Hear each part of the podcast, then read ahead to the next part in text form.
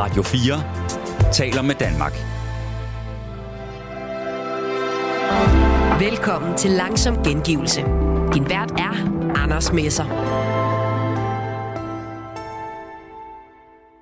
Godmorgen og velkommen indenfor til Langsom Gengivelse. Jeg har samlet en lille buket af det bedste, som sidste uges sportsprogrammer her på Radio 4 havde at byde på.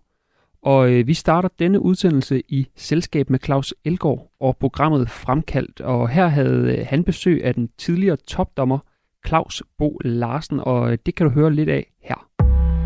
Du lytter til Langsom Gengivelse på Radio 4. Claus, inden vi skal snakke om øh, dig, fordi det er jo dig, det handler om, øh, så er der en ting, vi lige skal have afklaret. Øh, VM i fodbold, tillægstid. Hvorfor bliver der lagt så meget tid til? Det gør der simpelthen, fordi de har set, at øh, på længere sigt, at, at den officielle spilletid nogle gange kun er 20 minutter i en halvleg. Og så har de sagt, okay, der er alt for meget spilletid. Og så er det sådan, der er jo flere udskiftninger nu, end der har været i, i mange år. Ikke? De har lov til at skifte fem personer faktisk. Jo. Jeg ved godt, de kun må skifte tre gange, men hvis der er to, der skifter, så tager det længere tid end det halve minut, man, en, man fører en rent med en udskiftning to. Og så er der rigtig, rigtig mange, der er blevet lang tid om at sætte bolden i gang. Ikke særligt hvis de fører, eller hvis de er tilfredse med 0-0 allerede i starten af kampen. Men hvorfor ikke bare stange en advarsel ud, så, hvis de trækker tiden? Jo, men det, det er ikke det, vi har kaldt uh, utilbøjelig optræden, og, og bare give en advarsel. Det er ikke det, det her har drejet sig om. Det har drejet sig om, man har sagt, men, men, men de spiller til livs, der måske bare ligger og vil have lægen ind og lige kigge på sig, og, og bare falde om og, og overfilme et, øh, en kontakt, fordi det er svært at give en advarsel for en, der har fået det ind over benene, men han overspiller den, så så er til at lægge tiden til, sammen med hjørnespark og målspark. Øh, vi ser tit aften, ligesom, ligesom vi har vores danske Christian Eriksen.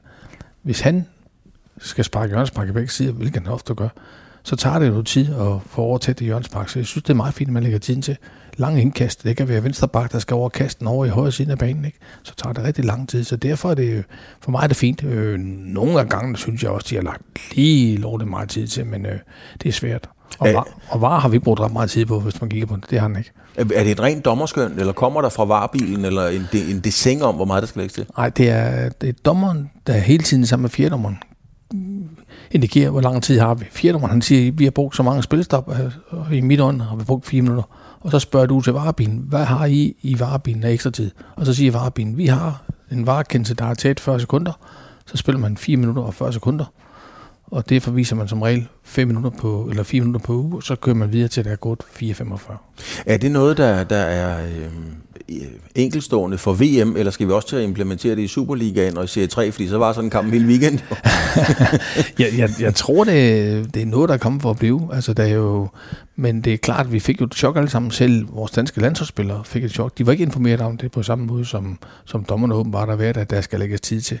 Og vi har også set nogle af de europæiske dommer, vi så ind i går, der ikke lagde så meget tid til, som, som de andre har gjort. Men, men jeg tænker at man skal, man skal kigge på det, og kigge på, hvor lang tid tager det at få sat øh, et hjørnspark i gang. Hvor lang tid tager det at få lavet det indkast, øh, hvis det er de samme spillere, så skal man da kigge lidt på det.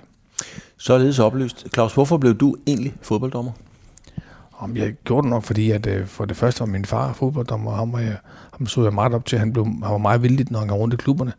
Så jeg, jeg tænkte, når jeg, da jeg var sådan ung gut på en 10 år, købte jeg min far rundt til de fynske klubber. Alle sammen, nej, jeg live, godt at se dig. Og sådan. Så tænkte jeg, hold da kæft, min far, han er, han er ganske almindelig maskinarbejder, men han kender alle mennesker, og alle smiler til ham. Og så var jeg jo selv træt af, at øh, da jeg dømte, eller da jeg spillede i OKS, at jeg synes, vi havde dårlige dommer. Så mm. jeg forklarede dem hver gang, hvordan den skulle dømme, og det var jo ikke øh, særlig smart at gøre det som unge spiller på 10-12 år. Så hvad, hvad nåede du i, i OKS, jeg skal lige sige til lytterne, det er jo sådan en lille, ikke en lille, det var OKS var jo faktisk tæt på at komme med i dansk topfodbold, det var meget, meget tæt på, jeg tror, det var et enkelt mål. Øhm, men ellers så ligger det ude i kolonihaverne, og så ja. er der et lille, bitte, et lille bitte klubhus, hvor jeg har siddet mange gange, mm-hmm. Sammen med Johan Smels, og kigget på en hvid havestol ned over banen. Fantastisk oplevelse, vil jeg så ja. lige sige. og gode gamle Ole Henriksen. Og Ole Henriksen ja, ja, sad der også. Ja, han var der sættet med i gamle dage. Ja, det kan jeg love dig for. Ja. Jamen, det var jo en fantastisk sted, fordi vi boede lige ved siden af, så Oxon Park var jo fantastisk. Så de var millimeter fra at komme op i første division, og jeg måske tage øh, OB sponsor dengang i stedet for, og så var det OB, der blev den lille, og OKS den store, men sådan skulle det ikke være. Så. Var du med på det niveau? Nej, jeg var, jeg var så heldig, da jeg da jeg var 18 år og kom op fra yngling her og så op til senere, kom jeg med i brutotruppen som det sidste mandat, da Roald Poulsen var træner. Mm. Og jeg var lige med, i, der spillede vi anden hold i Fynsien, og jeg var lige med i en træningskamp sådan vintergodt, jeg hold kæft, de går til den. Det skal mine ben ikke holde til, for der dømte jeg selv fodbold i, i serie 2, så jeg tænkte, hvad, hvad vil du helst? Vil du helst rende rundt med dårlige ben, eller vil du helst øh, dømme, fodbold, dømme fodbold? Så valgte jeg fodbolden. Og dømme. Når man er et fodboldtalent, og dem har du delt dømt mange af i tidens løb, mm-hmm. Så ved man ligesom, man, øh, man kan et eller andet, hvis man er på Midtjyllands Akademi, eller i Vejle, eller i AGF. Man er med på et eller andet niveau-agtigt, og starter faktisk der. Når du ligger og fløjter i serie 2, så er der jo godt nok langt. Altså, man føler, at der er meget langt til Superligaen. Der er lidt kortere til Superligaen fra, fra uge 19-holdet i Vejle, end, end at nu så ikke Superligaen, men du forstår, hvad jeg mener. Ja. Øh, hvor fandt du ud af, at du var god til det der? Jamen, jeg kunne mærke, når jeg kom rundt til klubberne og, og dømme... Øh, jeg kunne se, at dømme alle ungdomskampene i OB, fordi de skulle selv til dommer på, det var Kim Brink og dem, der var der dengang, og de, de ringte til mig hver eneste weekend, kan du komme ned og dømme kampen ned, Claus? Og så, oh. og så kunne jeg mærke på dem, at de også for udholdt. Claus var fandme god dommer, han ville gerne være der. Mm. Og så tror jeg, at det er noget med at have et smil til de der spillere og træner, og, og have store øjne og små ører, det kunne de godt lide. Og jeg kunne mærke, at jeg kunne lide det. Jeg synes, det var fedt. Altså, dengang var der jo, da man var 15-16 år, forskellen mellem at gå med Odense-posten, uavisen, eller komme ud og dømme fodboldkamp så er det lidt sjovere at komme ud og dømme fodboldkamp og få en skilling for det, frem for at rende rundt med aviser i regnvejr. Men, men der var der trods alt ingen, der skilte ud, fordi jeg tænker bare, jeg har også spillet bold nede i Årdalen, og, og det er jo fedt, men at komme ud og blive svinet til af to overvægtige øh, serie 4-hold, eller hvad det nu har været, for 156 kroner i timen, eller hvad det var dengang, mm. det har nok været det omkring. Øh, prøv lige at forklare mig, hvad var det sjovt det? Jamen det sjove var, at for det første fik du noget motion. Ja. Og for det andet, så kunne du mange gange gøre en forskel de var jo super glade, når de så, at uh, nu kom der en af de unge dommer, som, som gerne ville leve med dem, og ikke bare stå op på midten. Øh, du ved, de her gange, der var der rigtig mange ældre dommer, som var cykeldommer, mm. ikke, som ikke flyttede sig. Så fik de pludselig en ung mand, der gerne ville løbe rundt, og, og gerne være, være, være, være noget for dem. Ikke? Og, og lige have en frisk bemærkning, hvis det nu var hård i filten, så kunne jeg hurtigt svare igen frem for lige stangen af var ud. Øh, og det, det kunne de simpelthen godt lide. Mm. Har du altid været den der retskaffende mand? Altså var du også sådan i skolen, at det var, fordi du er dommer, så det skal jo være retfærdigt. Var du den, der sørgede for retfærdighed i klassen på, på kolonituren? Nej, det tror jeg ikke, jeg var. Jeg var nok, altså, jeg kunne jo snyde mig igennem en opgave og kigge ved sige, men så gjorde jeg simpelthen det. altså, det eneste, jeg har været retskaffet med, det er, hvis, hvis de drillede de svage i min klasse, eller var efter dem i skolegården, så var jeg altid den, der stod der for dem. Altså, det, men øh, med skole, så er det, det har været smart tilbage at ønske. Der kunne jeg godt have brugt det mere tid på det. Mm. Men altså, udover din far, og det, sådan er det jo med børn, man ser op til sin far, øh, og det er jo klart, at man kan fornemme, okay, her er rart at være, de hilser på far, så søger man jo lidt derhen af-agtigt. Men, men har det altid ligget til dig, altså trods alt det der med, at, øh, at det kan være lige meget, om der kun var en millimeter offside. Hvis der var offside, så er der altså offside. Ja, for man skal også gerne kunne se selv i øjnene bagefter. Altså, vide, altså, når man har taget den, rigtige, den beslutning, man mener er rigtig, selvom det kan gøre ondt. Altså, det kan være et dumt, dumt straffespark. En, der lige kommer til at lægge sig med hånden på bolden, og det kan næsten gøre for det. Så man er nødt til at dømme det, man har set. Du må ikke, øh, du må ikke have sympati for, for det indhold. Altså, det er det værste, man kan gøre. Man skal altid være, desværre, 100% ærlig og gøre det rigtige hver gang, når man er dommer. Man taler så meget om, hvad... Øh, jeg har lige lavet det samme program med Jan Mikkelsen, som du jo også har dømt formentlig. Ja, ja det har du nok. Ja. Og han er jo DBU-landstræner, øh, kan man sige, for ungdomsholdene. Ikke? Ja. Og det er meget nemt at tale om, hvad er det en fodboldspiller, mand, dreng eller pige, skal kunne? Hvad er det for nogle kvaliteter og sådan nogle ting? Hvad, hvad er det, man skal kunne som dommer, for at kunne komme helt den op, hvor du har været? Jeg tror, du skal, du skal have evnen i at sætte sig ind i, hvad det er for en kamp, du skal ud og afvikle. Mm. Særligt når du kommer op i Superligaen og i Europa og Champions League og landskamp, så er det vigtigt, at, at du er forberedt. Du må ikke være forudtaget, men du skal være forberedt på, hvad er det, de to hold, de skal af. Kan det indeholde noget, som er uafgjort? Hvad for en spiller kan potentielt være, være et problem? Du må gerne have det sådan en på radar, men du må ikke gå sådan og sige, nu kommer ham der ikke, nu skal han fandme, han er Du er nødt til at, at ligesom sige, okay, jeg skal være forberedt, og forberedt team på, at øh, det her det bliver svært i dag, fordi øh, ham der, han falder lidt, så hjælp mig, hvis der er andet. Øh, det, det bedste, man kan, det er simpelthen at, at kigge nogle kampe, øh, inden man skal uddømme. Men som sagt, ikke være forundtaget, men være forberedt på, at, øh, at du har den rigtige spænding, og du, og du forstår hele tiden, fordi kampen er en ting, når der står 0-0. Lige snart der er scoret et muligt i, i det enderne, så ændrer kampen altid karakter. Og så bliver det meget sværere at være den, fordi så de vil forsvare, og det andre vil op og score. Så, det, så langt til står nu, nu er der næsten alle kampe nemme at dømme, men når, når der er scoret, så vil der straks ske nu. Så det, derfor er det vigtigt, at når man er scoret, de melder ind i headsetene til dommeren og fjerdommeren, og linjedommeren selvfølgelig. Hey gutter, det er nu, for nu, nu, kommer, der, nu kommer der brand på, nu skal vi være der. Så nu er det ikke noget, man går over der og siger, hold kæft, et flot mål, han scorede ham der. Det, det, det kan man ikke. Men Claus, bliver man ikke forudindtaget? Jeg mener, en målmand forbereder sig på, at hvis ham kommer igennem derover, så skyder han flat i højre side, eller et eller andet. og du er godt klar over, at der er en spiller, som måske kan nogle små tricks og sådan nogle ting. Er, du, er man så ikke allerede forudindtaget, fordi man bruger opmærksomhed på at se efter præcis det? Jo, der gør man det. Der skal man virkelig være skarp, fordi det er jo det, hammer er det at opdage, når man har dømt en kamp. For eksempel Grundkær. Øh, han var pisse god til at falde. Ikke? Og, og det eneste, der, kan, der ikke måske, det er, at han styrer mig. Mm-hmm. Så må du gå over den grund og sige, at jeg vil hellere snyde ham, end blive snydt. Altså, det værste, man kan se, det er, at man har dømt strafspark. Det er en, der falder lidt. Og som man opdager, når man kommer hjem på tv. Fuck, man, der var film i stedet for.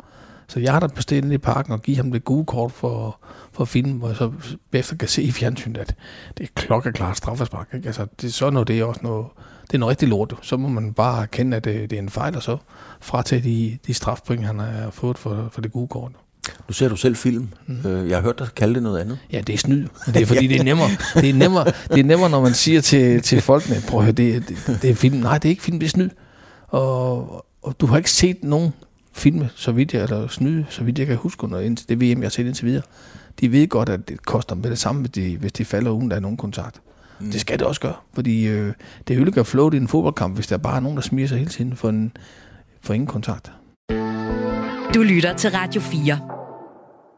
Jeg ved godt, at, at øh, du vil svare på det, jeg spørger om nu med at sige, at man skal jo behandle alle spillere ens, og man skal jo også behandle alle mennesker ens.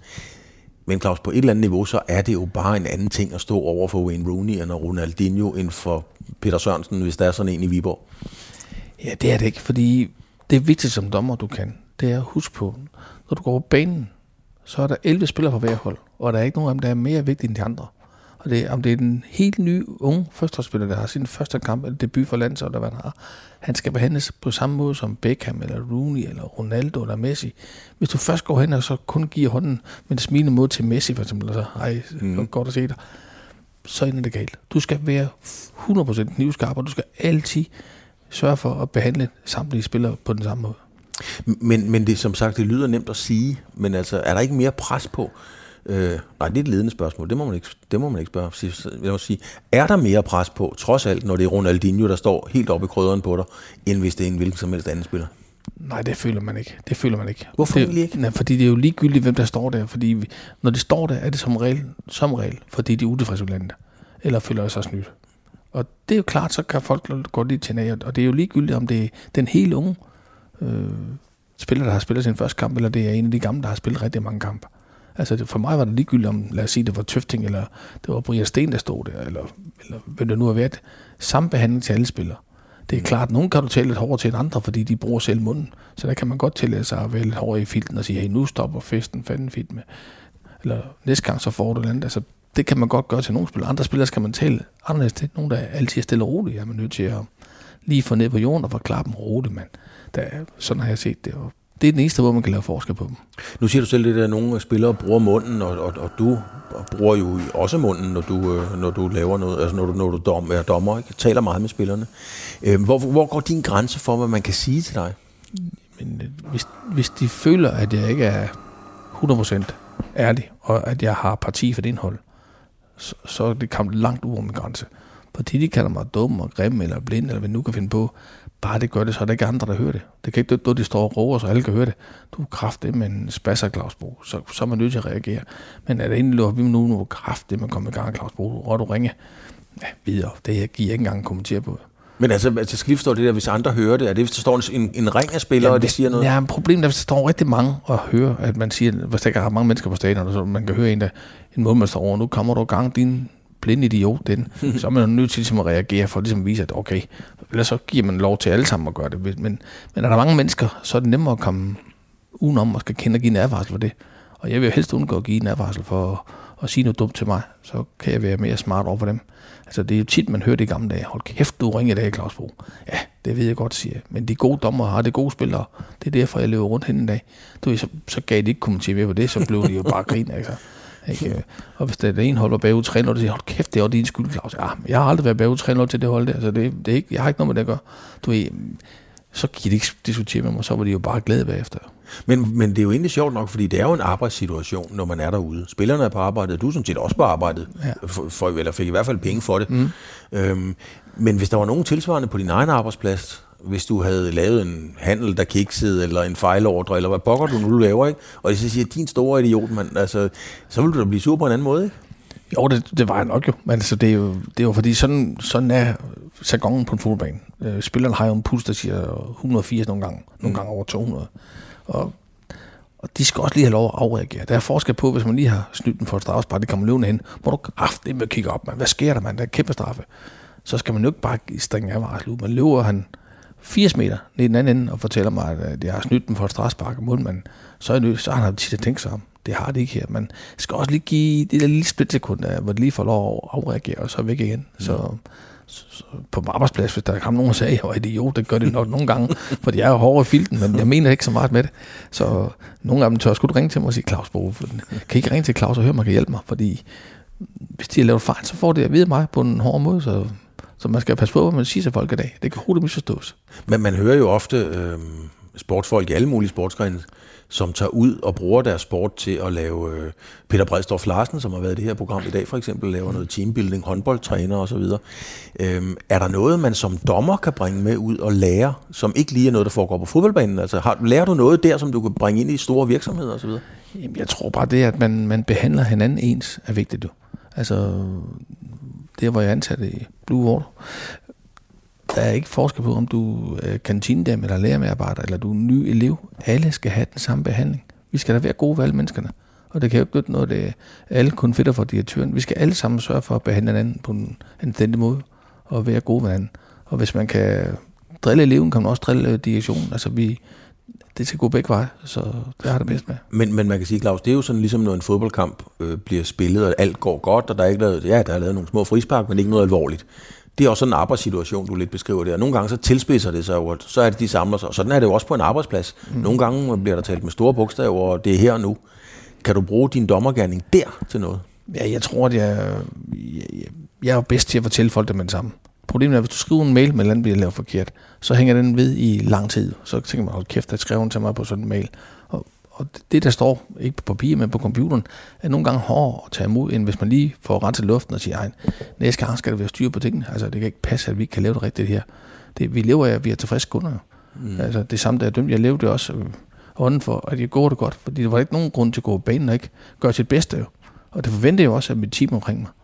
Og hvis det øh, ikke var i orden, fordi de ikke skal ud øh, under kampen, men når vi stod ude på bruseren, kunne vi godt lige stå og diskutere, for helvede gør du det der, mand jeg bedte dig en kamp og, og vente til, jeg var klar. Altså, nå ja, for, for men husk det til næste gang og så videre. Men så er det renset i stedet for, at man skal hen og skrive en sms, øh, når man er kommet hjem til sig selv. Altså, det er bedre at tage det face to face og fortælle folk, hey, vi skal have styr på tingene. Det er bare så helt livet. Radio 4 taler med Danmark. Vi stryger videre til vores ugenlige fodboldmagasin 4 på foden. Her sætter øh, Magnus Kraft, der er vært på programmet, fokus på små og store historier i og omkring fodboldbanen. Og her kommer et højdepunkt fra første time af udsendelsen. Du lytter til Langsom Gengivelse på Radio 4. Der er bølgeskvulp i øh, espressoen på caféerne i øh, Torino for tiden. Klubbens fodboldstolthed. Juventus er øh, på ledelsesplan i totalt opbrud, og øh, for to år siden, der trak hele ledelsen sig. Det gælder præsident Andrea Agnelli, det gælder vicepræsident Pavel Nedved, ham vil mange måske kunne huske som øh, spiller, og det gælder stort set alle andre i toppen af Juventus-hierarkiet. Hvad er det så, der foregår? Det, øh, det spurgte jeg tidligere i dag Niklas Stein om. Han er journalist og øh, har skrevet om den her specifikke sag på øh, mediet Calcio.dk. Okay, øh, Niklas øh, Dein, det her det er jo en sag med en masse navne, en øh, masse tal og en masse øh, skandaler med lange italienske navne. Så måske skal vi starte med en lidt øh, pædagogisk øvelse for, øh, for lytternes skyld. Hvorfor er det, vi overhovedet skal, skal følge med i alt det, der foregår i Juventus for tiden? Det tror jeg først og fremmest, vi skal, fordi det er, øh, det er alvorligt. Altså, det, jeg har tit, når jeg har fulgt med i... Øh, i, øh, i verdensfodbolden, og de øh, sager, der sådan har været involveret, øh, eller, eller hvor nogle af de største klubber har været involveret, og hvor det har handlet om økonomi, jamen så har man sådan lidt fornemmelsen af, at når der har været de her megaklubber som PSG eller Manchester City, så har de altid kunne sno sig rundt om det. Øh, altså ansat de største advokater, eller de dyreste advokater, og, og, og aldrig rigtig har, hvad kan man sige, haft den her rygende pistol øh, tit når det handler om for eksempel financial fair play. Men det er altså tilfældet her. Det, det, det er en enormt alvorlig sag, som Juventus de er blevet kastet ud i. øh, og det er meget svært at se, at det på en eller anden måde øh, ikke skal få en eller anden seriøs konsekvens for klubben. Man kan sige, at det har allerede haft den konsekvens, de selv har draget ved, at hele bestyrelsen jo har trukket sig.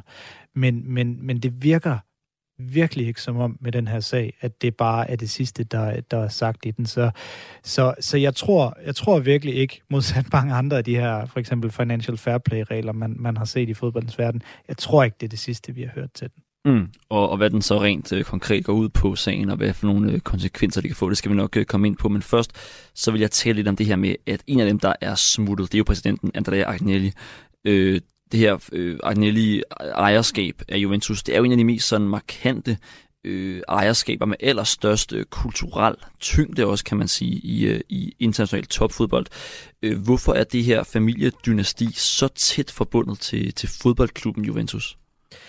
fordi de bare har været der stort set siden øh, dag 1. Altså Juventus som fodboldklub blev etableret tilbage i 1800-tallet, men den blev først en rigtig en klub, og senere, øh, eller meget kort derefter, også en professionel klub i øh, 1923, øh, da øh, vicepræsident, nej, undskyld, øh, da, da, da en fra Agnelli-familien, tror det han der hed Giotto, Agnelli, han blev, han blev præsident i klubben. Det vil faktisk sige, og det er derfor, jeg lige væver lige nu, kommer jeg lige i tanke om, det vil faktisk sige, at Arnelli-familien, de øh, fylder, fylder rundt, fylder 100 år øh, med Juventus øh, til næste år.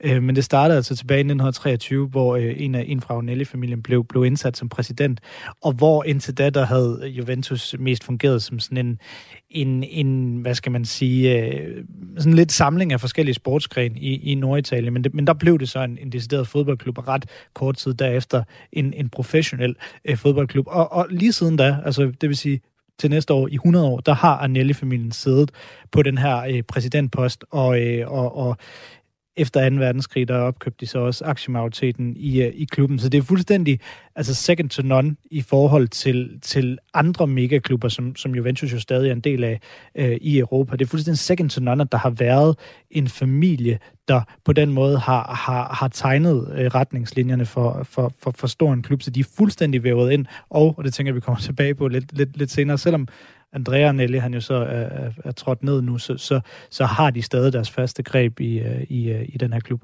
Ja, det kommer vi, det kommer vi tilbage til. Måske øh, giver det mening nu ligesom at, at komme ind til, til sagens kerne her. Altså, hvad er det, der er den umiddelbare øh, grund til, at øh, præsident Andrea Agnelli og vicepræsident Pavel Nedved og resten af Juventus-toppen så øh, har valgt at øh, trække sig fra sine poster? Det handler jo om økonomi, og man er, man er undskyld, hvis man, hvis man har lidt svært ved at finde, finde rundt i det, sådan ved, ved umiddelbart bare lige at læse overskrifter. Det, jeg forstår godt, hvis man kan tro, at det er, nu nævnte jeg tidligere, det her financial fair play. Jeg kan godt forstå, hvis man tror, at det nu er endnu en af de her sager, fordi man skal i virkeligheden skille to sager fra hinanden. Øh, Juventus' øh, kontor, både i Torino og i Milano, hvor de også har et kontor, blev jo øh, var jo offer for en rensagning sidste år, faktisk præcis et år øh, inden øh, det her kaos det brød, hvor at man fra øh, det italienske finanspoliti fik fat i en masse dokumenter, som, som primært handlede om nogle, nogle transfers, fordi der er det her italiensk fodbold kalder man, har man et navn til begrebet, der hedder plus valenza, som handler om at værdisætte fodboldspillere. Det, der er med at værdisætte fodboldspillere, både i Italien og, og for den sags skyld i hele verden og Europa, det er, at det er, jo, det er jo et flygtigt begreb. Det er jo svært at sige faktuelt, at den her fodboldspiller er 10, 20, 30, 40, 50 millioner øh, euro værd. Og, og meget specifikt, så det, som, som har skabt problemer for Juventus, det er den her handel mellem Miralem Pjanic, øh, der røg den ene vej, og så Arthur, der røg den anden vej mm. i øh, forhold til øh, nogle handler med, med, med Juventus og Barcelona. Og dengang, der blev de to spillere, sådan, begge to værdisat til at være cirka 70-80 millioner euro hver, fordi så kunne man afstemme det i bøgerne så, så gav det lidt god mening, og, og, og det, det, det gjorde også, at indtægterne så godt ud i forhold til, hvor meget Juventus, øh, eller hvor meget Juventus omsat for på det tidspunkt. Det er en meget, meget kringlet øh, forklaring, men... men ja, fordi, ja, fordi, fordi altså, pengene er jo de samme, man, man får jo... Man, man så at sige, man trækker 80 øh, millioner euro fra og, og får 80 millioner euro ind, men det er så godt for regnskaberne, hvis man kan pumpe indtægtssiden op af nogle øh, ja, regnskabstekniske årsager, ikke sandt?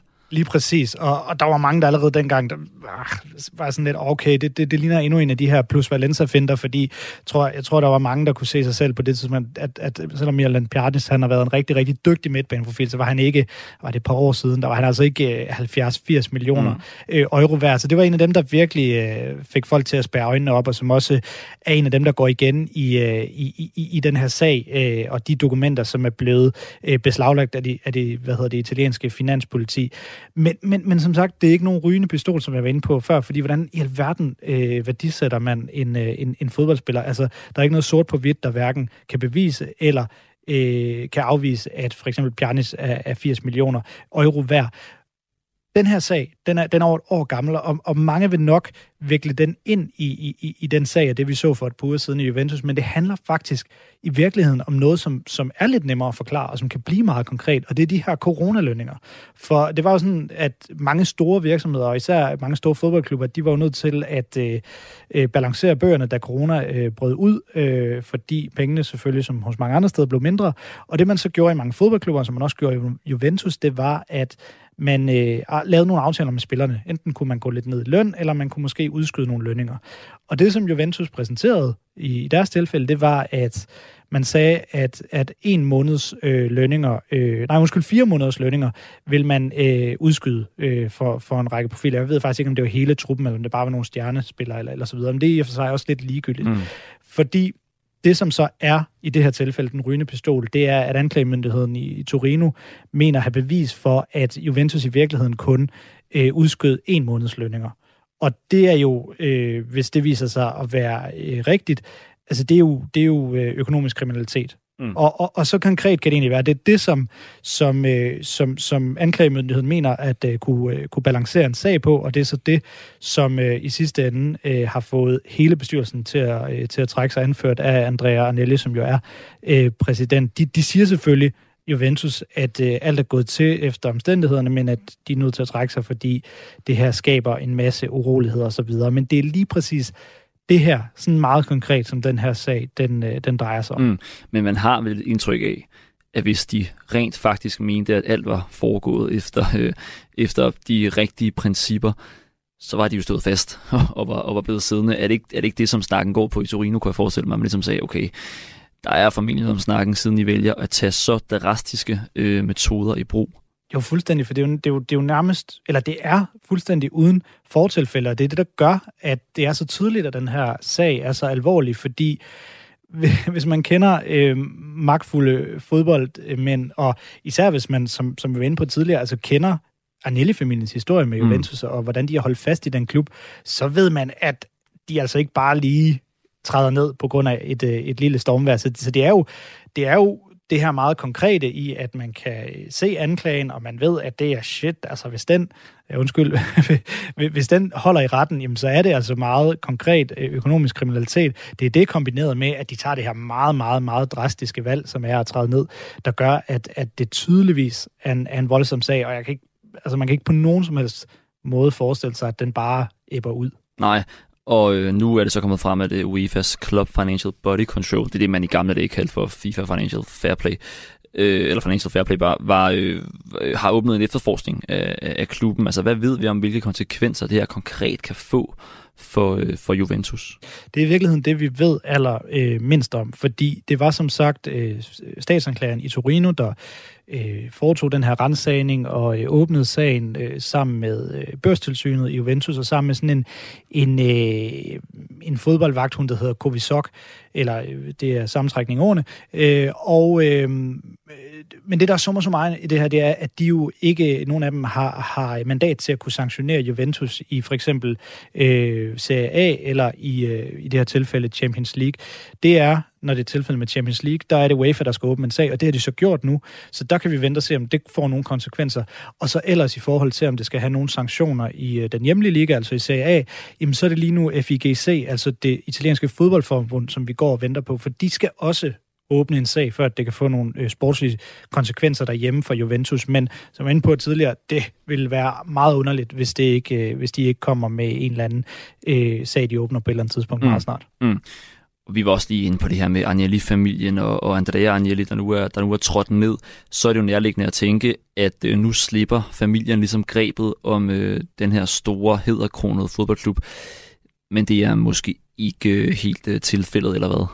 Nej, det er det faktisk overhovedet ikke, og det er noget, der i hvert fald også sådan for alvor er gået op for mig i arbejdet med, med, med den her sag, den her historie, fordi altså, man vidste godt i forvejen, at Juventus er ejet af det her øh, holdingselskab, der hedder Exor, som, øh, som jeg er Anelli-familiens øh, holdingselskab. Så, så, så uanset om Andrea Anelli var der som præsident eller ej, så, så vil ejerne af, af, af selve Juventus stadig være den her øh, familie. Men det, som, som for alvor slår, slår igennem for mig, det er, at ham her, der hedder John Elkan, som jo umiddelbart øh, lyder som en øh, helt uden for Anelli-familien, men som i virkeligheden er øh, Andrea Anellis fætter og, øh, og hvad hedder det, barnebarn til øh, den her øh, helt store Agnelli-patriark Gianni. Øh, han mm. sidder som øh, direktør i det her Exor øh, holdingselskab, og der er nogle ting, for eksempel at der også samtidig kom nogle ændringer i øh, Formel 1, altså, eller hvad hedder det, Ferrari, altså Formel 1-holdet, hvor øh, Elkan også sidder som en meget gennemgående figur. Der er nogle ting, der lidt, lidt øh, peger på, at det i virkeligheden er John Elkan, som øh, har siddet som, som den, den øverste mand i, øh, i den her sportsportefølje, som Agnelli stadig har i Italien, som har måske prikket sin, sin fætter øh, Andrea på skulderen og tænkt, mm, jeg, har, jeg har set, øh, hvad der står i bøgerne, jeg har set, der er den her sag på vej, jeg tror ikke lige, du skal, du skal, du skal smutte for en stund. Øhm, så så Agnelli-familien i form af ham her, John Elkan, sidder stadig tungt, tungt på Juventus, og måske viser det sig i virkeligheden, hvor man i lang tid troede, at det var Andrea, der sad som, øh, som, som ham, der bestemte det hele, som kongen af Juventus. Måske er det i virkeligheden ham her, der hedder John. Mm. Og har vi nogen øh, idé om, hvad det sådan øh, får af sportslige konsekvenser? Ikke sådan i forhold til sanktioner osv., men hvem er det, der kommer til at stå i spidsen for det nye øh, Juventus? Ja, det er nogen, vi, vi slet ikke kender til øh, før i, i, i fodboldverdenen. Og der, der har Juventus øh, og Exor, øh, som sagt holdingselskabet her, øh, Anelli-familiens holdingselskab, gjort meget klogt i at, at hente nogen til helt udefra. Altså nogen, der ikke på nogen måde kunne være sovset ind i det her i forvejen. De er blandt andet indstillet en, øh, en gut, der hedder øh, Ferrero, som, øh, som tidligere kommer, øh, altså er revisoruddannet og kommer fra, fra mediebranchen. Øh, ej, undskyld, øh, nu, nu blander jeg to øh, folk sammen. Han, han er revisoruddannet, men han kommer fra, øh, fra den her kaffefabrikant, Lavazza. Mm, mm. Øhm, Meget han italiensk. lige præcis, lige præcis. Øhm, og han kommer ind som, som, som ny præsident, og så har de indsat en anden ind, som, som også kommer fra, øh, fra mediebranchen. Det er bare for at understrege, det er ikke nogen, som altså, øh, det er ikke sådan, at man har barberet det øverste lag af, øh, ved, at, øh, øh, ved, ved at sige, at nu går bestyrelsen, og så tager vi dem, som sidder nedenunder. Det er nogen, der kommer helt øh, udefra. Nogen, som dog er Juventus-fans, skal det sidde, så de har, de har hjertet med, men de kommer helt ude fra, øh, fra den her familie i forvejen, så, så, så deres fingre er så at sige øh, rene, men det er ikke nogen, man kender fra hverken Juventus eller fra, øh, fra, fra fodbold generelt, så, øh, så jeg, vil ikke, jeg vil ikke kede lytterne med at gå ind i, i hele deres forhistorie og, og se Men det er en helt ny Juventus-bestyrelse. Men sidste note, det kan dog være, at øh, en, som de fleste nok kender, Alessandro Del Piero, han bliver indsat som ny øh, vicepræsident. Det vil fansen i hvert fald meget gerne have, og øh, Del Piero, han har nogle møder, og han har ikke helt afvist, at, at det her kunne ske. Radio 4 taler med Danmark. Hvor en øh, klassisk fodboldkamp består af to halvleje, så kører fire på foden også over to afdelinger, og du kan lytte live med hver mandag mellem kl. 17 og 19 eller på podcast. Men lige nu, der får du øh, en snas af anden time af Fire på Foden. Du lytter til Langsom Gengivelse på Radio 4. DBU's kommercielle chef øh, Tobias Hoff havde jeg egentlig en øh, aftale med, men han blev forhindret. Så nu har jeg i stedet talt med Jakob Højer, DBU's kommunikationschef. Der er jo begyndt at blive frigivet billetter til landsholdets kommende EM-kvalifikation for, øh, for abonnenter. Der er flere lojale kunder, der har været lidt overrasket over, at, øh, at de kun fik syv dage til at forlænge deres øh, sæsonkort. Måske især i forhold til, at der er fire måneder til første kvalifikationskamp. Altså har de ikke en pointe i, at de som lojale fans kan synes, at det er en lidt øh, kort frist at modtage en mail øh, den 21. november, og så skulle gentegne sit abonnement inden den 28. november, at det er slut på måneden, det er lige før den her dyre øh, juletid osv. Hvad, hvad tænker I, i i DBU om det? Jeg vil sige, alle dem, der har bedt om at få en lidt længere tidsfrist, de har fået det øh, og, og har haft mulighed for at gentegne Så vi har været ret fleksible med den, med den deadline. Øh, det er første gang, vi prøver at lave salg på den her tid af året. Øh, og i virkeligheden i så god tid, før landskampen øh, finder sted, gå ud og, og tilbyde vores, øh, vores forskellige abonnenter og hele fanklubben, at de allerede nu kan købe billetterne. Og måske i virkeligheden også bruge dem som en, øh, en god julegave øh, selvom vi jo alle sammen lige skal komme os oven på, på skuffelsen over VM. Mm, mm. Ja, og det næste er jo så, tænker jeg, prisen, som der også har været lidt, øh, lidt kommentar til. Altså, Danmark er havnet i en kvalifikationspulje med Finland, Slovenien, Kazakhstan, Nordjylland og San Marino. Det er måske ikke noget, der sådan klinger helt lige så øh, godt som Frankrig og Kroatien osv., som man også lige har mødt. Og nu modtager fans som mail, som man kan købe en, øh, en billetpakke med en voksenbillet og en børnebillet til 900 kroner. 900 kroner til en hjemmekamp for to billetter mod San Marino. Er det ikke lidt pivret? Ja, jeg vil sige, interessen er i hvert fald stor for at købe billetterne, og der er, der er jo både mulighed for at vente og se, om der kommer nogle billigere billetter til salg. Øh, knap så, så fed placering på stadion. Øh, øh, og så kan man jo hoppe hjem for en tv-skærm. Men vi kan i hvert fald konstatere, at de pakker, vi har, bliver, bliver udsolgt. Der er rigtig mange, der gerne vil gøre brug af den her voksen-barn-kombination. Vi oplever også nogle, nogle bedsteforældre, der gerne vil have deres teenage-børnebørn med ind og give dem noget fodboldopdragelse. Så, så fansene er der, og det virker som om, at igen, på trods af den her øh, voldsomme ærgelse, vi alle sammen kan have over et skuffende VM, øh, så er der mange, der gerne vil på stadion igen og være en del af oplevelsen i, i parken. Mm, og, og det er jo forståeligt nok, at hvis efterspørgselen er stor, så kan man også øh, hæve øh, priserne derefter, men man ser jo også i nogle lande med ekstrem stor efterspørgsel på kampene, at øh, ja, såkaldt almindelige mennesker øh, ikke har råd til at øh, komme på stadion. Det kunne være i Premier League for eksempel. Altså er der ikke en risiko for, at landsholdet og kampe i parken først og fremmest bliver for de øh, velstillede. Det er vel ikke det, man ønsker? Jo, men må jeg, må jeg ikke lige rette selv, fordi vi har ikke hævet priserne her. Faktisk så, er det jo, så giver vi jo faktisk en rabat til børn, og det er altså børn op til 16 år, der får billetten til halv pris. Så det er de 600 plus de 300 øh, til forskel fra, mm. hvis det var to voksne. Og så er der andre billigere billetkategorier, hvor man sidder andre steder på stadion. Øh, det her, det er nogle, nogle øh, ret fede pladser, nogle ret favorable placeringer. Øh, så der er jo en, en, en stor differentieret billetstruktur. Og det vi har gjort her, er at sætte de her voksen-barn-billetter med ret fed placering på stadion til salg som en julegave, og vi kan konstatere, at der allerede er er udsolgt på den her billettype til de to kampe, der er i foråret, altså Finlandskampen og, og Nordjyllandskampen, og der er også solgt godt til de kampe, der er inde i efteråret. Plus, at vi allerede kan se, hvor mange der, der har købt fastplads, som vi kalder det, altså de her dynamitmedlemmer, som, som er sikret billet til alle fem kampe. Så vi, vi tror og håber på, øh, på udsolgt til de her fem kampe i en, i en øh, ekstremt spændende øh, EM-kvalifikation. Mm. Er du egentlig overrasket over, at øh, man som det lyder til, ikke kan mærke, at det var så dårligt et, øh, et VM på, på interessen? Og ja, nu spørger du øh, få uger efter, at Danmark blev slået ud til, til, til VM-slutrunden, så jeg kan jo selv mærke skuffelsen. Det tror jeg, alle ansatte i DBU kan, det kan alle fans. Så selvom skuffelsen er der, er, er, den sidder måske stadigvæk i os, men jeg synes, det vi har mærket i parken de senere år, er jo en særlig særlig stemning, hvor folk kommer selvfølgelig for at se fodboldkampen og, og se en spændende kamp, men kommer også for at være en del af et fællesskab, som er, er helt forrygende. Der er underholdning før kampen, der er underholdning i pausen. Der er kommet en fantastisk tradition med, at spillerne bliver på banen og kommer rundt og hilser, og, og når det er gået godt, så laver Joachim Mæle sin, sin hilsen ned mod, mod fantribunen. Så der er nærmest sådan en, en, øh, en familiestemning øh, med, med 35.000 deltagere, som, som bliver, hvor, hvor vi får skabt en helt eminent stemning. Mm. Så på baggrund af den er jeg faktisk ikke så overrasket, og jeg glæder mig enormt meget til at komme derind igen. Men det er jo også faldet sammen med rigtig gode resultater, ikke? Altså, øh, har I ikke haft om ikke andet lidt frygt for, at, øh, at de dårlige resultater til VM kunne påvirke øh, den interesse og den der, det der fællesskab, som du taler om? Ja, det tror jeg, det ved jeg ikke. Jeg tror mere, at vi har haft den her ærgelse og skuffelse i kroppen, øh, og så har vi egentlig haft et, et, et håb og en fornemmelse af, at, øh, når vi rammer parken og de danske fans igen, så, øh, så kan der blive skabt både gode resultater og skabt den her helt fantastiske stemning. Og i virkeligheden noget af det, som, som også manglede i Katar, øh, var jo formentlig øh, nogle flere danske fans på stadion til at skabe den opbakning, som, som spillerne holder virkelig meget af. Mm kan du måske fortælle lidt om det der med, at der er også forskellige, du har også været inde på det lidt tidligere, om det der med forskellige øh, muligheder for, hvordan man kan øh, øh, købe de her øh, abonnementer. Altså der er, nogle, der er de her dynamitmedlemmer, som har plads til alle kampene osv.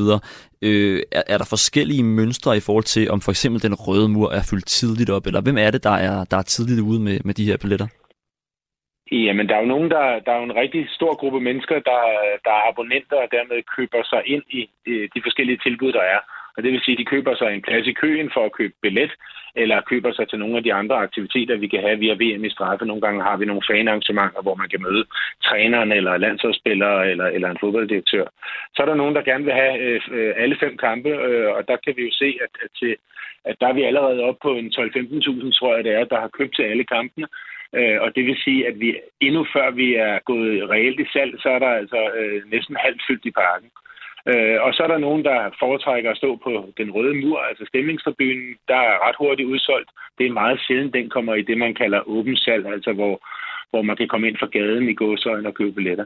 Så vi oplever en øh, kæmpe loyalitet og, og en kæmpe lyst til at komme i parken. Vores undersøgelser viser, at, at historisk mange øh, vil anbefale øh, andre at komme i parken og vil vende tilbage igen for 5-7 år siden øh, der var der mange, der sagde, at de havde ikke lyst til at komme igen. Så, så der oplever vi jo en, en øh, ret unik opbakning for de danske fans, som vi, som vi passer rigtig meget på og gør rigtig meget ud af at skabe nogle fede oplevelser, når de, når de så kommer derind. Mm. Den her øh, store efterspørgsel, gør den, at man, fordi tidligere har man jo lagt kampe nogle gange, især selvfølgelig træningskampe i Jylland, Øhm, er det noget, man ikke kommer til at se i fremtiden nu, hvor efterspørgselen er så stor? Nej, jeg tror også, øh, vi, skal, vi skal også have øh, forskellige øh, landskampe i øh, forskellige steder i landet, som vi har haft tidligere, både i Aalborg og Herning og Aarhus og andre steder.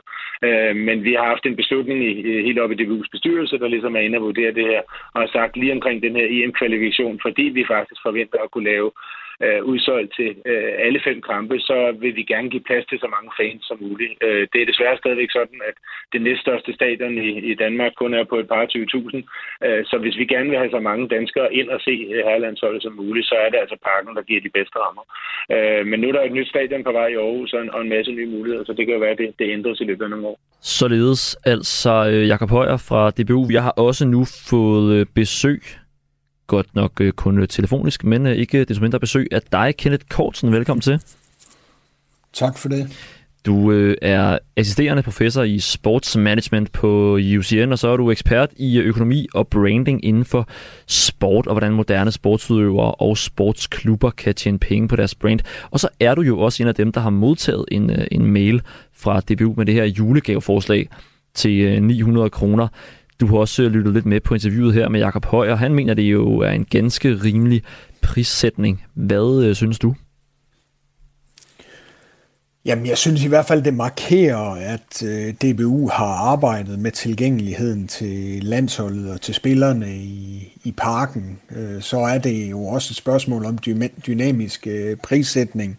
Og det her med, at jeg tror, vi også ser en masse forskellige øh, motivationsfaktorer træde i karakter, når det handler om at, at tilgå landsholdet, fordi landsholdet er så, så samlende som produkt øh, inden for sport, og der giver det rigtig god mening, at DBU over tid har arbejdet med den her loyalitetsdel, øh, og så tror jeg, DBU også, udover at man har arbejdet professionelt med loyalitetsdelen, også bliver hjulpet af, at vi generelt ser en rigtig stor interesse for at deltage i events, både inden for sport, men også inden for oplevelsesøkonomien generelt her oven på øh, coronamørket, hvor folk i et par år har haft øh, vanskeligt ved at deltage i, i den slags. Og noget af det, som, som landsholdet jo kan, det er, at det også taler ind i nogle af de motivationsfaktorer, som rent videnskabeligt er bevist at, at kunne påvirke øh,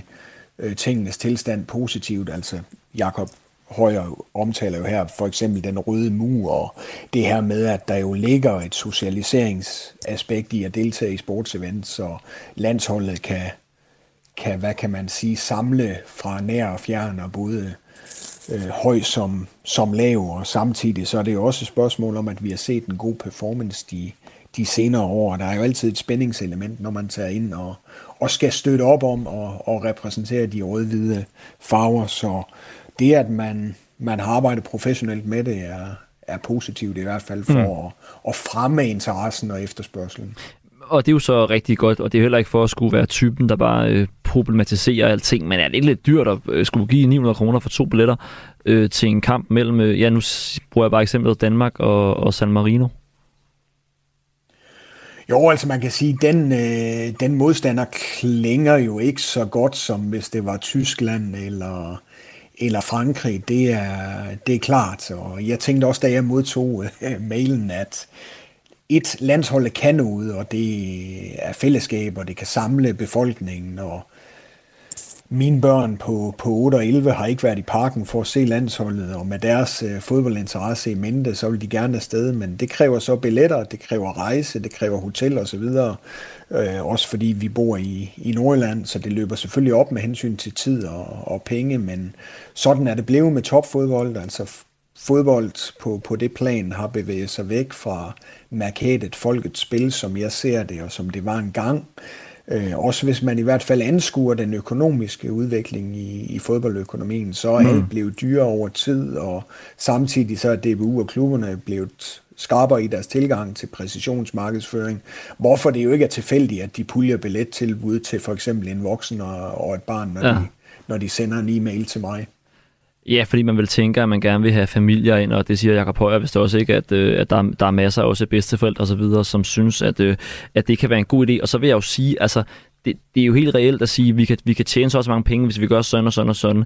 Men ligger der ikke en, indbygget, en indbygget risiko for, at, øh, at landsholdet simpelthen bliver et overklasseforetagende?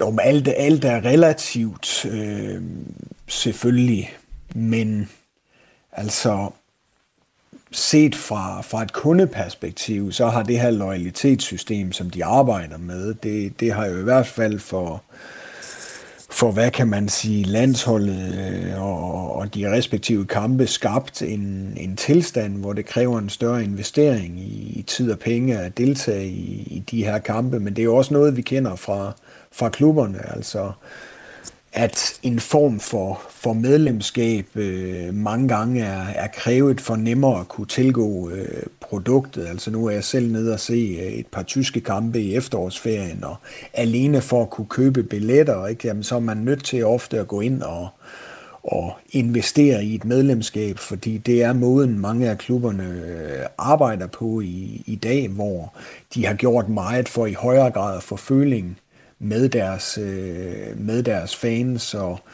det her med at investere i relationerne med, med, med kunderne er, er blevet vigtige for, for, hvad hedder det, såvel landshold som, som klubberne. Mm. Er det din øh, sådan professionelle vurdering, at der er forskel på at være et klubhold og et landshold? For det er jo rigtigt nok, at man kan pege på udbud og efterspørgsel og sige, nu profitmaksimerer maksimerer vi, fordi vi kan. Men har et mm. landshold en anden rolle at spille end blot at skulle profitmaksimere? Jamen, det er der jo det er der jo folk, der vil, øh, der vil mene, og man kan jo godt... Hvad mener du? Se, se sådan på det, altså at, at argumentet om, at fodbold ikke længere er det public service produkt, som det var for årtier siden, det er jo ikke fremmed i, i den diskussion, men, men tiderne har jo også ændret sig, og DBU må også tilpasse sig den verden, som de lever i, og det tror jeg, at vi, inklusiv mig selv som nogle gange romantiske fodboldforbrugere, får svært ved at, at ændre, også fordi DBU's landsholdsprodukt øh, jo er i stand til at tiltrække fra en relativ bred radius i, i Danmark, og samtidig så har vi jo set, at i takt med, at fodboldøkonomien er blevet professionaliseret, og vi ser, at, at mange af spillerne på landsholdet jo også er, er spillere, der spiller i store internationale øh, topklubber, jamen så er de vant til at, og, og hvad hedder det, blive behandlet på en bestemt måde, og det er jo med til også at få, få kravene fra, fra spillernes side til at, at stige, og, og når der er en professionalisering, der bliver øget, så skal den jo også finansieres. Øh, så for mig at se, kan jeg jo godt se, at vi har bevæget os væk fra, fra landsholdet som det public service produkt, det var engang, men altså jeg kan også godt forstå, hvorfor, selvom jeg jo selv synes, at det blev dyrere at gå til gå til fodbold. Radio 4 taler med Danmark. Og det er allerede blevet tid til sidste stop på vores højdepunkts rundrejse, og vi stopper i Claus Elgård Land, nærmere bestemt Sportsugen, som sendes torsdag kl. 13.05. Her stiller Elgård skarp på politiske, økonomiske og samfundsrelevante emner i sportens verden, og i torsdags der kan du høre, hvordan det gik her. Du lytter til Langsom Gengivelse på Radio 4. EU-parlamentet har tirsdag stemt for at fratage den prominente politiker Eva Kaili sin rolle som vicepræsident i EU-parlamentet. Fratagelsen sker efter anklager om, at den græske politiker skulle have taget imod bestikkelse mod indflydelse i parlamentet med, med dette års VM-værter Katar som omdrejningspunktet i selve korruptionssagen. Eva Kaili er sammen med tre andre blevet anholdt i Belgien. Eva Kaili gjorde sig i november bemærket på talerstolen i Europaparlamentet, hvor hun sagde blandt andet det her. Today, the World Cup in Qatar is a proof, actually, of how sports diplomacy can achieve a historical transformation of a country with reforms that inspired the Arab world. I alone said that Qatar is a front runner in labor rights, abolishing kafala and reducing minimum wage. Og i talen kalder hun blandt andet Katar for et foregangsland, når det gælder øh, arbejdstagernes rettigheder. Og i Socialdemokraternes gruppe i parlamentet, hvor Eva Kejli tidligere var medlem, har vi også Nils Fuglsang, der har været medlem af Europaparlamentet siden 2019, og det er for Socialdemokratiet. Velkommen til Sportsugen, Fuglsang. Ja, tak skal du have. Hvordan er stemningen i den socialdemokratiske gruppe i parlamentet oven på denne her sag, der jo bare udvikler sig? Jamen, den er selvfølgelig ikke god. Altså, vi har diskuteret det her hele ugen. Jeg er i Strasbourg øh, i den her uge, og der har vi haft gruppemøde og, og plenarforsamling, og der har vi diskuteret øh, øh, det her igennem hele ugen. Altså, vi er jo chokeret over selvfølgelig, at øh, blandt vores gruppemedlemmer, der er Eva Kejli, som, som nu er, er sidder i fængsel og bliver undersøgt, øh, og også andre mennesker, øh, der er blevet sat i forbindelse med den her sag, der bliver, hvis huset bliver renset, og, og, og også andre, der er kommet i fængsel. Så det er klart, vi er chokeret over det. Jeg tror også, at mange, inklusive mig selv, er vrede over det, fordi øh, det er jo noget, der skader os alle sammen. Det skader selvfølgelig min gruppe, det skader også Europaparlamentet som sådan, når vi udtaler os om menneskerettigheder og korruption og demokrati osv. i resten af, af verden eller i andre dele af verden. Hvis vi så selv har øh, sådan en korruptionssag, og der er kollegaer, der er simpelthen villige til at lade sig købe, jamen det er jo det er jo forfærdeligt, og det er tragisk, og det er også noget, der gør, at vores troværdighed, den øh, selvfølgelig bliver skadet af det. Niels Fuglsang, når sådan nogle sager opstår, så øh, kort før de breakes, som det jo hedder, så er der rygter, og så er der lidt på vandrørene, og så har man hørt noget. Er det her, kommer det her for dig, for jer, ud af ingenting, eller, eller har der ligesom været optræk til noget, var på vej? Ja, altså for mig, altså, der kommer det jo øh, som en meget, meget stor overraskelse, og det tror jeg, det gør for, for alle. Altså, jeg vil sige, jeg var øh, selv involveret i den her debat om Katar i vores gruppe. Jeg havde foreslået, at vi tog initiativ til at, øh, at lave en udtalelse om Katar, og fordi jeg synes, det er en meget stor skandale, det øh, VM og alle de mennesker, migrantarbejdere, der har mistet øh, livet i Katar. Og der øh, kunne jeg jo se, at der var nogle medlemmer af gruppen, der øh, modarbejdede det, og synes ikke, vi skulle øh, have lavet en udtalelse, og synes, at nu skulle man ikke være så kritisk, og der var også sket mange øh, fremskridt. Og jeg hørte så øh, Eva Kejli tale om Katar. Jeg holdt også selv en tale, den havde noget andet budskab, men jeg hørte også Eva Kejlis tale, som I spillede øh, lige før. Og øh, der, altså, der, jeg rystede på hovedet, jeg tænkte, hvad, altså, det er da totalt mærkeligt at stille sig op og sige sådan noget om, om Katar. Altså, der er flere tusind mennesker, der er døde, og så står man og siger, at det er en frontrunner, en altså forgangsland inden for arbejdstagerrettigheder. Så jeg undrede mig meget og, øh, og, og diskuterede med de her mennesker, nogle af dem, øh, og gav min egen holdning til at kende, men, men jeg må alligevel indrømme, at jeg, jeg havde ikke tænkt, at de var at betalt. Øh, altså det, det, det går sådan ud over min øh, fatteevne, vil jeg næsten sige, at, at, og, og, at, at de har modtaget penge fra en fremmed magt, som der her talt om. Hvis det, det er jo anklagen, de er selvfølgelig ikke dømt endnu, men, men det ser ikke godt ud for dem, øh, en række af dem, vil jeg sige. Øh, fordi det, det, det virker jo som sådan nærmest noget, man kan læse i Tintin øh, altså en kuffert, øh, tasker fyldt med penge, øh, pengesedler i hendes kælder, og hendes far, der forsøger at øh, flygte fra et hotel med en kuffert fyldt med penge og sådan nogle ting, bliver stoppet af politiet. Det, øh, det går langt ud over, hvad jeg øh, havde øh, fatte, eller hvad kan man sige, fantasi til at forestille mig. Så, så jeg er meget chokeret, det tror jeg, at de fleste af mine kollegaer er.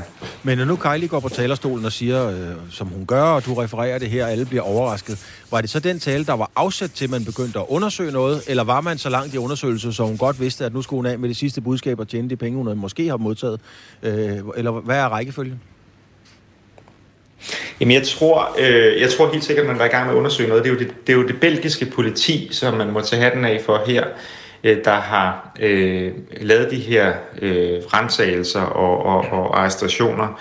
Og jeg tror, at det, det, det ved jeg jo ikke, men det tror jeg er en proces, der... Øh, hvad sige, det, er undersøg, det, det, er, det er en proces, der tager noget tid, og jeg tror, det er nogle grundige undersøgelser, der ligger til grund for det. Jeg tror ikke, hun var klar over, øh, at, at hun var ved at være i problemer. Øh, det, det sker nok først på dagen, fordi, øh, hvor, de, hvor de anholder hende, fordi det er jo den, kan jeg forestille mig ikke noget, de advarer hende om på, på, på forhånd. Så jeg tror ikke, det var, altså hun tænkte ikke, hun skulle af med de sidste budskaber, men, men når man går igennem, og det er der jo øh, folk, der har gjort nu, hendes Twitter og hendes ud, tidligere udtalelser, så kan man se, at, at det er sådan et mønster i forhold til, at hun, hun roser Katar. Hun har været på besøg i, i Katar og mødtes med, med en af deres ministre og, og fortælle om, at, at det er et godt sted, og der er sket mange fremskridt osv. Så jeg tror, at det her var meget business as usual for hende. Nu var det jo, nu var det jo aktuelt, fordi vi debatterede, der er VM, og vi debatterede, hvordan vi skulle forholde os til, og hvad man skulle mene om, om VM, og der stillede hun sig så op øh, på talerstolen her. Men der har også været, der er muligvis også andre beslutninger, som hun har øh, påvirket ud fra øh, sådan et meget Qatar-venligt øh, synspunkt. En række personer skulle have modtaget penge og kostbare gaver fra værtslandet Katar til gengæld, altså for at forsøge at påvirke EU's øh, øh, politik. Den slags ting, lobbyisme og hvad man ellers kalder det, det sker jo på de bonede gulve overalt i verden hver dag. Hvor mange gange, eller har du selv, ikke at jeg indikerer, at du har modtaget noget, jeg spørger bare, har du selv øh, fået tilbudt ting for at, skal vi sige, have nogle meninger, som passer med, hvad andre synes? Nej, det har jeg ikke. Øh, det har jeg aldrig oplevet. Øh, og øh, jeg mødes selvfølgelig øh, med mange lobbyister, fordi når jeg laver, er med til at lave lovgivning om for eksempel på energispørgsmålet, det er det, jeg, jeg bruger meget af, af min... Det, det, er meget det, mit arbejde handler om her i Europaparlamentet, øh, lovgivning om energieffektivitet og vedvarende energi. Så mødes jeg jo med, med, med lobbyister for at øh, høre, hvad synes industrien om det her, men også hvad mener Greenpeace eller andre interesseorganisationer om det. Og det er egentlig en del af, af lovgivningsprocessen, som, som jeg synes er nødvendig og fornuftig, fordi når man lovgiver, så, så er det, synes jeg, meget fornuftigt at lytte til dem, der bliver påvirket af lovgivningen, hvad, hvad er deres synspunkter, og så kan man jo sige, det er jeg enig i, eller uenig i, eller, eller gøre, hvad man vil, men, men det er meget godt at, at, at tale med de folk også. Men jeg har aldrig prøvet, at der var nogen, der tilbød mig øh, penge, altså, og, og jeg, jeg overvejer også, hvordan, øh, hvordan foregår sådan noget der, ikke? fordi jeg tænker, det må også være risikabelt.